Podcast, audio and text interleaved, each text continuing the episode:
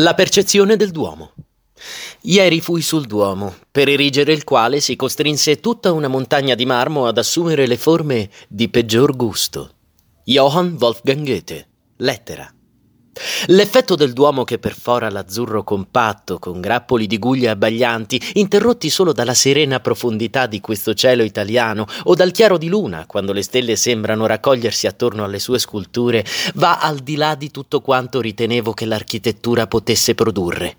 All'interno, fra le navate dietro l'altare, dove la luce del giorno si fa debole e gialla sotto i vetri istoriati, si trova un luogo appartato che ho scelto per leggervi Dante. Percy Bysshe Shelley. Le lettere.